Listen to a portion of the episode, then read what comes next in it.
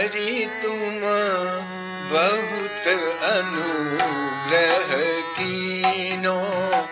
Let's enlighten Hari विभूति, मानव अनुभूति के इस चैनल में आप सभी का अभिनंदन एवं सभी को सादर नमन। संत सुदर्शन सिंह चक्र जी द्वारा रचित श्री रामचरित पूर्व खंड के पठन का हम पुनः आरंभ करते हैं। अपने में अद्भुत दिव्यता लिए भगवान श्री राम के चरित का यह ग्रंथ आशा है। आप सभी श्रावकों के लिए भक्ति एवं वरदायक हो। श्री रामचरित पूर्व खंड आज के अध्याय का नाम अन्नप्राशन।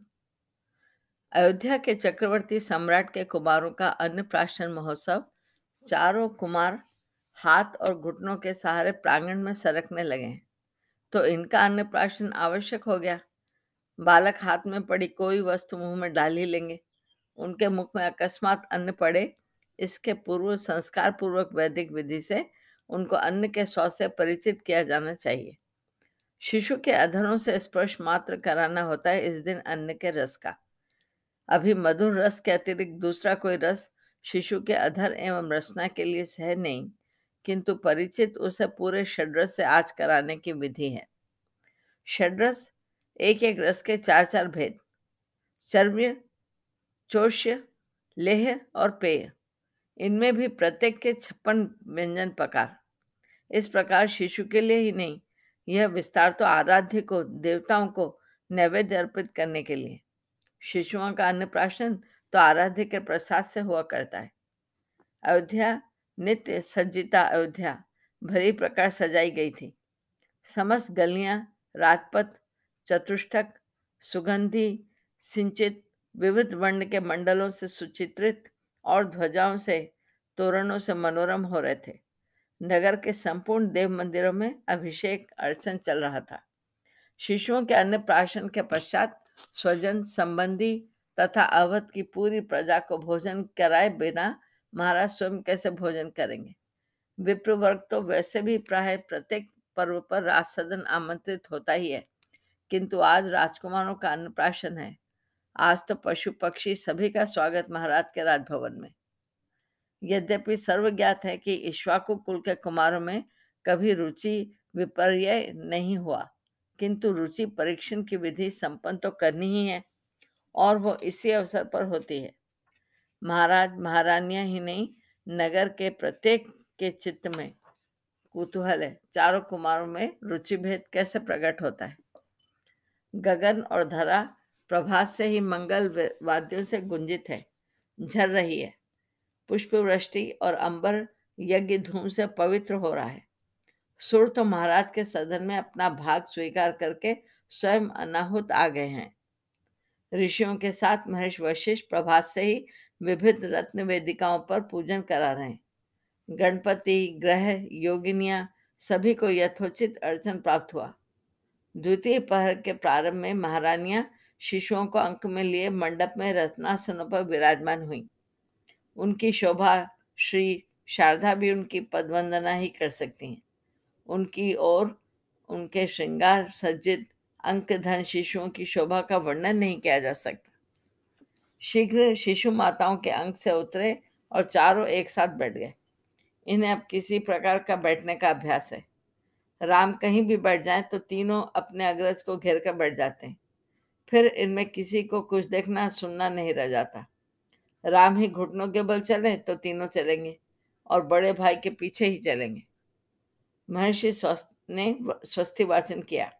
महाराज ने बड़े संकोच से अपने बड़े कुमार के अरुण मृदुल अधरों से किंचित कटु, तिक्त क्षार, अम्ल, कषाय रस के व्यंजनों का स्पर्श कराया। ये भी सब सुरभित, सुस्वादु एवं मधुर बनाए गए थे। किंतु शिशु के अधर क्या इन रसों के योग्य होते हैं? महर्षि का मंत्र पाठ भाव विवल होने से स्खलित होने लगा। महाराज के कर कंपित हो रहे थे। किंतु श्री रामचंद्र ने तो केवल एक बार पिता के मुख की ओर देखा स्थिर नेत्रों से और नन्ना मुख खोल दिया। तनिक अधर भी नहीं फड़काए उन्होंने। पिता ने जो भी उठाया, श्री राम ने उसे मुख में ले लिया। उसी स्थिरता से, उसी चाव से वे कटु, तिक्त कषाय भी जिह्वा चलाकर ग्रहण करते रहे, जिस चाव से अंत में मधुर रस लिया उन्होंने। मेरे लाल, महारानी केकई ने जैसे यह क्रम पूरा हुआ, बड़ी आतुरता पूर्वक श्री राम को अंक में ले लिया। उनके अधरों का पोषण किया। महर्षि की ओर देखने पर अनुमति प्राप्त हो गई कि वह शिशु को दुग्धपान कराने उठ सकती। तीनों भाई सटे बैठे थे। बड़े ध्यान से देख रहे थे कि महाराज उनके अग्रज के अधरों में क्या लगा रहे हैं। महाराज ने जब क्रमशः उनके मुख की ओर कर बढ़ाया तीनों में से किसी ने भी किंचित भी अरुचि प्रकट नहीं की। केवल लक्ष्मण ने महाराज की ओर ऐसी भंगी से देखा, जैसे नेत्रों में उलाह न हो। ये सब खिलाना ही था तो मुझे आप खिला देते। अग्रज के अधर तो इन रसों के योग्य नहीं थे। राजन, आपके कुमार इस शैशव में भी शील, सौजन्य तथा सहनशीलता में अतर्क हैं, महर्षि ने कहा। कोई ऋषि कुमार भी इतने स्थिर अव्यग्र भाव से अन्नप्राशन के समय कटुतिक्त रसों का स्पर्श सहन नहीं कर पाता। अन्नप्राशन के पश्चात रुचि परीक्षण तो तृतीय पहर में होना था। अभी तो महाराज को भोजन कराने के पश्चात समस्त आगतों तथा प्रजा का सत्कार करना था। विशाल प्रांगण विविध वस्तुओं से सज्जित था। समस्त पदार्थ अत्यंत आकर्षक और अत्यंत लघु। इतने छोटे कि शिशु उन्हें सरलतापूर्वक एक कर से उठा सके। रत्न खचित वस्त्रों से आविष्टित नन्हे ग्रंथ छोटे छोटे स्वर्ण धनुष, मनोरम स्वर्ण तुला, स्वर्ण हल, स्वर्ण के स्त्रुवा आदि। सब उपकरण खिलौने कहने चाहिए। ऐसे बने थे कि उनकी चमक और आकृति समान रूप से शिशुओं के नेत्र आकर्षित करें। सब अरुण मृदुल आस्तरण पर अर्धचंद्राकार मंडल में सज्जित थीं। सब वस्तुएँ भूमि के स्तर से किंचित ऊंचाई पर थी। इतनी ऊंचाई पर कि शिशु बैठ जाए तो सरलता से उन्हें उठा सके।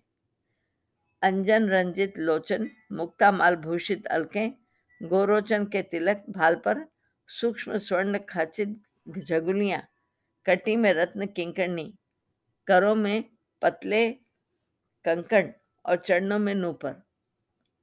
चारों कुमारों को माताओं ने जब रुचि परीक्षण मंडप के द्वार पर बैठा दिया, भूमि पर वाद्य ध्वनि बंद हो गई। बंद हो गया मंत्र पाठ। महिलाओं का गायन एवं बंदियों का स्तवन स्वर भी शांत हो गया, जैसे वायु के पद भी शिथिल हो गए। सबके प्राण मानो, नेत्रों में आ बसे मेरा लाल, क्या लेगा इनमें से? महारानी केके ने श्री राम को प्रोत्साहित किया। बस तुमको जो प्रिय हो ले जाओ। श्री राम ने माता की ओर देखा, पिता की ओर देखा, महर्षि की ओर देखा। वे ऐसे बैठे रहे जैसे उन्हें कुछ भी नहीं लेना, उन्हें कुछ नहीं चाहिए। उन्होंने अपने अनुजों की ओर अपना नन्ना दक्षिण कर उठाया। वे संकेत करने लगे, मेरे इन भाइयों को जो लेना हो वो ले ले। ये भी लेंगे? माता ने कहा, तुम चलो तो ये तुम्हारे साथ जाएँगे। माताएँ, पिता, कुलगुरु सभी प्रोत्साहित कर रहे थे। श्री राम जब इन प्रोत्साहन से नूपुर, रुझुन करते हुए घुटनों के बल आगे बढ़े, उनके तीनों अनुज उनके पीछे चल पड़े। तनिक दूर केवल दो पद जाकर श्री राम ने अलकों घिरा श्रीमुख घुमाया, माताओं को, पिता को देखा और अनुजों को आगे जाकर कुछ लेने के लिए हाथ हिला हिलाकर संकेत करते बैठ गए। दोनों चरणों को आधे संकुचित करके वे बैठे और उनके तीनों भाई भी उनको घेर कर बैठ गए। माताओं ने पुनः प्रोत्साहित करना प्रारंभ किया। श्री राम कभी एक भाई के मुख में या कंधे पर कर रखते और कभी दूसरे के। किंतु तीनों भाई तो उनके श्रीमुख को देखने में लगे इनमें कोई अग्रज का संकेत नहीं समझता है कि उसे जाकर खिलौने लेने। खिलौनों की ओर तो तीनों ने पीट कर रखी है। माताओं के प्रोत्साहन, दुलार, भरे आग्रह से श्री राम फिर चले, तब तीनों चल पड़े उनके पीछे। श्री राम ने जाकर एक हाथ से एक नन्ना धनुष उठाया और दूसरे हाथ से एक छोटी पुस्तक वस, रामभद्र, श्रुति और शस्त्र दोनों में पारंगत होगा। महर्षि ने महाराज को कहा ईश्वा को, कुल के गौरव को प्रोज्वल बनावेगा आपका कुमार। तीनों शिष्यों ने अग्रज की ओर देखा। श्री राम जब धनुष और पुस्तक लेकर बैठ गए, अर्ध संकुचित चरण, तब तीनों ने लगभग एक साथ ही एक एक धनुष उठाए और आकर अग्रज के समीप बैठ गए। तीनों मेरे राम के अनुगामी रहेंगे। माता केके ने हर्ष विवल होकर कहा और अपना कंठा भरण उतारकर श्री राम के ऊपर न्यौछावर करके सबसे समीप उपस्थित बंदी की ओर उछाल दिया। स्वाभाविक है कि रघुकुल के कुमारों को तुला अथवा हल में कोई आकर्षण नहीं, किंतु महेश वशिष्ठ ने महाराज से कहा, राजन, इन पदार्थों में सबसे अधिक आकर्षक छत्र है। अब सबका ध्यान गया कि छत्र सचमुच ही रत्न जाल मंडित नाना रत्नों के कारण सबसे अधिक नेत्राशक है। और सबके मध्य में ही सजाए। सभी शिष्यों ने उसे देखा भी है। सबको आश्चर्य हुआ कि किसी शिशु ने उसको उठाया नहीं। मैंने इस राजकुल के राजकुमारों का यह संस्कार प्रारंभ से कराया है। महर्षि वशिष्ठ ने कहा, ईश्वाकु से आप तक इस अवसर पर सभी कुमार धनुष के साथ छत्र उठाते रहे।